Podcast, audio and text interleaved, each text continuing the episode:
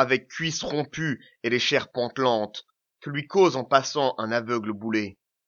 Debout, se serre encore des forces défaillantes, de ses bras courageux, du cœur qui lui restait. Autre balle bientôt rompt et tranche la chaîne, où l'âme, au faible corps se retient et s'enchaîne. Cette grande âme alors s'élève vers le ciel, pour y jouir à jamais du triomphe éternel.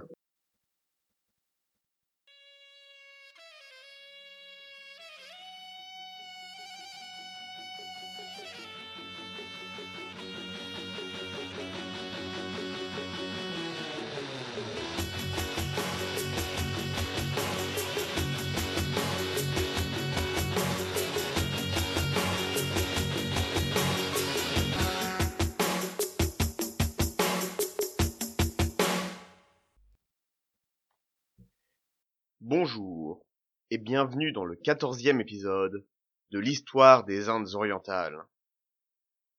La dernière fois, un nouveau tambour retentissait dans l'océan Indien. Pressés par les Vénitiens et par les marchands musulmans harcelés par les Portugais, les Mamelouks avaient hissé la bannière de guerre. Ils avaient assemblé une flotte et s'étaient rendus à Dieu, où Malikayaz, gouverneur de la ville, avait dû les rejoindre. Une flotte de presque cinquante navires allait rencontrer les Portugais en mer, les anéantir et enfin rétablir la liberté de commerce dans l'océan Indien. En face des forces mamelouques et d'un Malikayaz ambivalent, cherchant avant tout à sauver sa ville, un Laurent Almeida, fils du vice-roi cherchant à laver son honneur dans le sang des morts. Des galères et des flûtes, environ quarante en tout, mais aussi plusieurs galons à l'européenne, sont la flotte des musulmans. Qu'entend-on par ces types de navires? Alors, les galères et les flûtes sont propulsés par rames et armés d'un canon de proue plus manœuvrables dans les petits espaces, comme les embouchures de fleuves par exemple, elles sont néanmoins fragiles au tir d'artillerie, étant optimisées pour l'abordage et le corps à corps. Elles sont considérées comme des petits navires, avec entre 10 et 18 rangs de rameurs. Ce que nous appelons galion dans ce contexte est bien ce qui nous vient à l'esprit. Un bateau avec des hauts bords, avec des voiles, et armé de batteries de canons sur les côtés. Pourquoi je vous précise ça? C'est que souvent, dans l'historiographie, on pense que les Mamelouks et les Ottomans, qui prendront après l'Égypte, n'avaient que des galères et dérivés, tandis qu'on imagine les Portugais armés que de vaisseaux à voile. Cela est faux. Même si les puissances non européennes dans l'océan Indien avait effectivement une prédilection pour les galères, comme la plupart des pouvoirs méditerranéens d'ailleurs, il y avait un mélange. Néanmoins, pourquoi ce nombre de galères alors que les nefs des Portugais semblent si supérieures Plus rapides, plus résistantes, capables d'emporter plus de canons. Était-ce qu'ils n'avaient pas assez accès à la technologie? Non, comme on vient de le voir, ils sont capables d'en construire et on trouve toujours des gens après à revendre leurs compétences à bon prix. La réponse est simple, mais évidente. Les vaisseaux à voile sont dépendants du vent. Ça paraît très évident, n'est-ce pas? Mais voilà. Les rythmes de la mousson empêchent les vaisseaux à voile de naviguer la moitié de l'année. En plus, il y avait un problème de doctrine et de financement. Les sultans mamelouks ne sont pas habitués à les utiliser. Dans la Méditerranée, on utilise surtout des galères, tandis que les Portugais ont besoin de projeter leur puissance d'un monde à l'autre. Ils ont donc besoin de vaisseaux pouvant aller plus loin qu'avec des rameurs. Côté financement, on a vu que les grandes puissances territoriales ne s'intéressaient que peu à la mer. Les Mamelouks eux-mêmes étaient des puissances parasitaires et ne voulaient pas projeter. Enfin, l'océan Indien était un espace très pacifié. Il n'y avait donc pas besoin de dépenser beaucoup d'argent, et les galères remplissaient très bien le travail anti-piraterie sur les côtes. Les vaisseaux européens étaient plus chers à construire et n'étaient pas nécessaires. Nous allons donc vous raconter une bataille. Asseyez-vous bien et écoutez. Nous sommes en mars 1508, à Shaol, dans l'Inde. Nous sommes en fin de l'hiver. Il doit faire une vingtaine de degrés dehors, presque glacial pour l'Inde. Les Portugais sont venus escorter des marchands de Cochin qui ne se pressent pas pour charger leurs marchandises. Depuis plusieurs mois, ils se relaxent à terre. Les hommes dépensent leur argent dans la fête et les filles de joie, tandis que les nobles s'exercent à la lance. Dans cette atmosphère de paresse, quelques voiles se dessinent à l'horizon. Cela ne peut être que la relève, peut-être même Albuquerque. Un peu de changement en tout cas, les hommes sont heureux. Tout à coup, un vétéran plisse les yeux et son visage se tord d'horreur. Mon armure, mon armure, il appelle, et que tout le monde mette la sienne. Ses camarades se moquent de lui. Allons, on bien regarde donc leur voile. Mieux vaut que nous mettions nos armures et que vous vous moquiez de moi toute la nuit, plutôt que nous soyons morts. L'immense flotte avançait. Les murmures se propageaient. Les Portugais n'avaient pas de flotte. Sortis les longues vues. Des étendards rouges et blancs semés de croissants noirs. Les Mamelouks. Les vaisseaux continuèrent d'approcher, passant les navires marchands. La flotte de Ayaz se tenait en retrait, feignant d'avoir des problèmes techniques. Malik voulait se ménager une porte de sortie. Nous n'étions plus au temps de Gama. On pouvait négocier avec ces Firangi, le nom que l'on donnait aux Européens. Le vaisseau amiral des Mamelouks ouvrit le feu. Une bordée de canons, Une pluie de flèches s'abattit sur le vaisseau de Laurent avant qu'il ne puisse répondre. Les tonnerres des batteries portugaises conduites d'une main experte ravagea les rangs de Hussein. Le bois qui éclate et transperce les chairs, les boulets de fer brûlant arrachant les membres. C'est une scène de désolation sanglante sur le pont, une vraie boucherie. Hussein décide de regrouper ses forces et alla s'amarrer de l'autre côté de l'estuaire, à quelques centaines de mètres à peine. En effet, il ne devait pas avoir bien compris quelle était la puissance des canons portugais, étant habitué aux combats de galère. Laurent s'était bien rendu compte des dommages effroyables qu'il avait infligés. Il devait avoir de l'audace toujours de l'audace pour remporter cette bataille qui s'annonçait décisive, ou en tout cas très symbolique. Un conseil fut appelé. Les capitaines virent que Hussein, l'amiral Mamlouk, attendait encore l'arrivée de la flotte de Malik Ayaz, toujours en dehors de la zone des combats. Il essayait aussi de gagner les faveurs du peuple de Shaol, qui est une ville musulmane.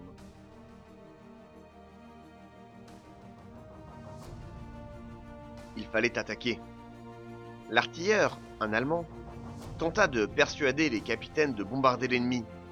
Une victoire assurée, simple et sans perte portugaise. Mais rappelez-vous le dernier épisode. Les capitaines de Laurent avaient voté contre lui quand il avait voulu attaquer une flotte musulmane. Il avait dû renoncer et repartir, et c'était couvert de déshonneur. Il ne voulait pas répéter l'expérience. Nul ne voulait être considéré sans honneur. Tous se rappelaient du sort réservé au capitaine qui avait refusé de se battre, et personne plus que Laurent Almeida. Il devait restaurer son honneur dans le sang des infidèles. Un barrage d'artillerie ne suffirait pas. Il lui fallait des exploits glorieux. Il fallait attaquer. Au matin, les vaisseaux se traînèrent à travers la baie sous une pluie de projectiles. Il devenait dangereux de s'exposer, et pourtant Laurent refusait de s'abriter. Une flèche l'atteint à la tête, sans plus de dommages qu'un saignement abondant. Néanmoins, il fallait se retirer. Mais deux caracs portugaises réussirent à arriver à l'abordage. Les éperons défoncèrent les coques mamelouques dans un effroyable craquement de bois, et les hommes s'élancèrent. Les armures lourdes des Portugais firent des ravages sur les ponts, où s'écoulaient des rivières de sang. Laurent décida à aborder aussi, revenant après sa blessure et sa retraite temporaire. Mais tout à coup, les voiles à l'horizon. Enfin, Malik Ayaz se joignit au combat. Voyant cela, la population musulmane de Shaol lança des cris de joie. La nuit tomba. Les Portugais étaient passés si près de la victoire, mais elle leur avait manifestement échappé. Ils devaient partir. Mais, pour limiter le déshonneur, ils en avaient décidé ainsi. Les vaisseaux marchands partiraient les premiers à l'aube, et la flotte les suivrait, ainsi que le dictait leur mission. Ainsi, ils ne feraient que protéger les vaisseaux marchands, ils ne fuiraient pas le champ de bataille eux-mêmes. Le sort en était jeté. Ils auraient leur revanche un autre jour. Au matin, ils partirent dans la plus grande discrétion, allant jusqu'à couper leurs ancres pour ne pas faire de bruit. Mais un des capitaines ne voulait pas accepter cette honte. Oh Il leva bien son ancre et se prépara à partir, mais fit cela avec grand bruit. Comme il le voulait, il fut repéré par les guetteurs ennemis qui firent feu.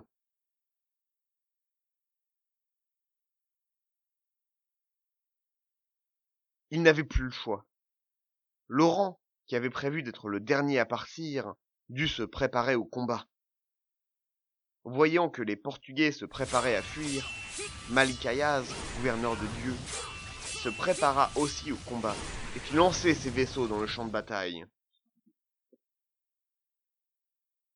À cause des projectiles, le vaisseau devenait ingouvernable, allant jusqu'à s'échouer sur des pieux d'amarrage au bord du fleuve.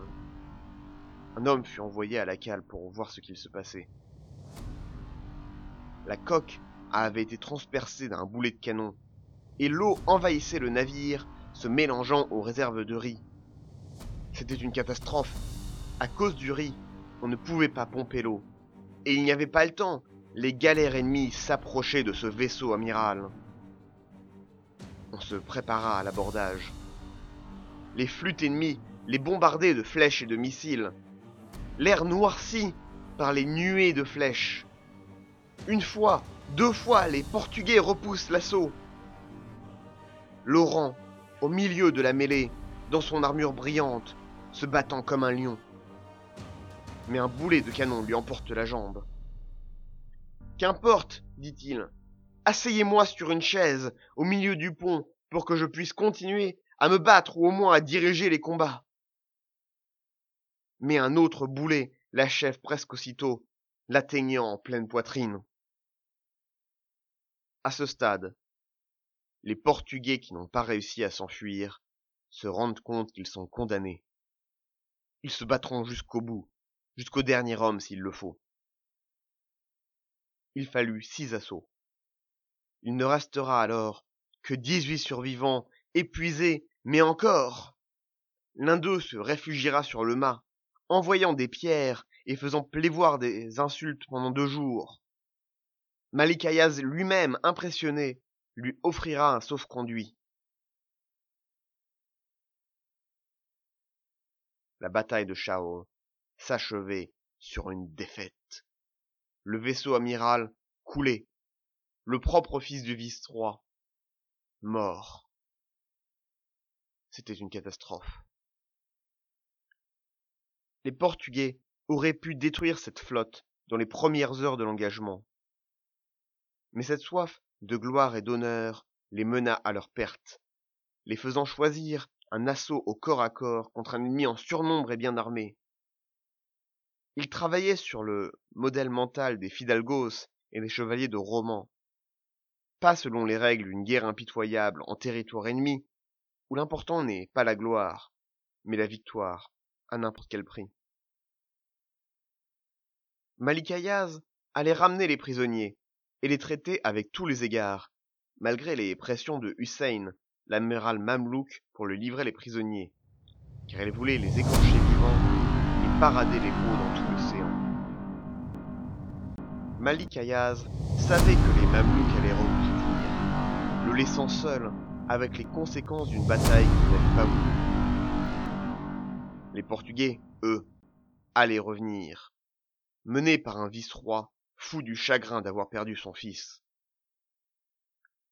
Il fera pleuvoir sa rage sur la côte indienne en vengeance avec un objectif. Selon ses propres mots, instiller la terreur chez l'ennemi que vous poursuivez pour qu'il en reste traumatisé. Car vous savez qu'il se rengorge de la victoire à Shaol et de la mort de mon fils. La flotte qui revint de Shaol, les survivants épuisés, les vaisseaux abîmés, croisèrent trois grands navires sur le chemin. À bord, un homme colérique et intraitable. À bord, un génie militaire et un organisateur au talent incommensurable. À bord, Albuquerque, le terrible. La semaine prochaine, nous discuterons de la fin du règne d'Almeida et attaquerons l'œuvre incroyable de Albuquerque. Encore une fois, ce podcast ou balado diffusion, comme le diraient nos cousins de Nouvelle-France, est disponible sur iTunes, mais aussi SoundCloud, Podcast Addict, Blubbery et Stitcher. N'hésitez pas à vous abonner pour ne jamais manquer un épisode. Vous pouvez aussi suivre la page Facebook Histoire des colonisations et commenter si vous avez un avis, voulez apporter des précisions ou juste que vous aimez bien ce que nous faisons. Merci d'avoir écouté et à bientôt.